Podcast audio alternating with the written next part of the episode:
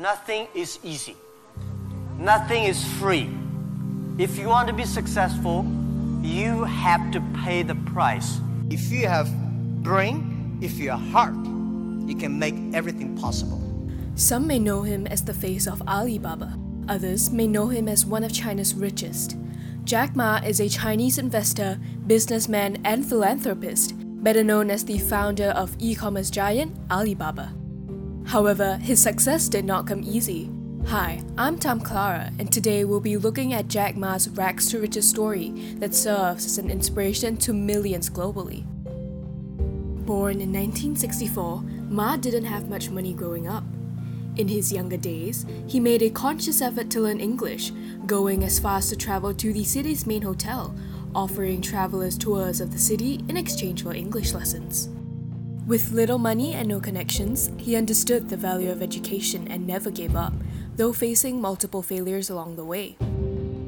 Ma failed his college entrance exams twice and was rejected from Harvard 10 times before finally attending the Hangzhou Normal University as an English major.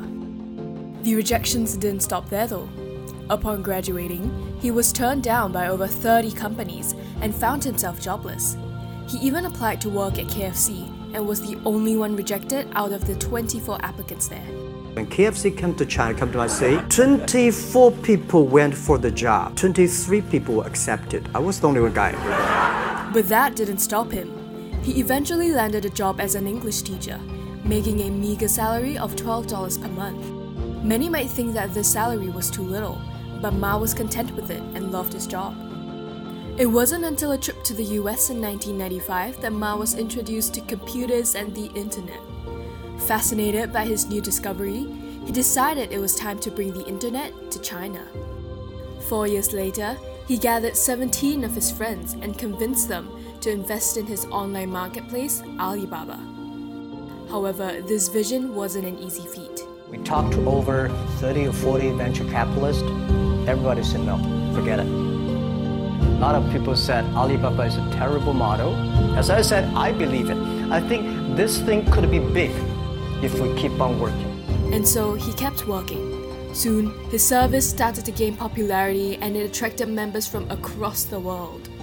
In 2005, Yahoo invested $1 billion in Alibaba in exchange for a 40% stake in the company, which was a huge accomplishment for Alibaba. Are you a millionaire? Now? No. Do you want to be? Well, I hope. As of 2021, he is valued at 46.7 billion US dollars.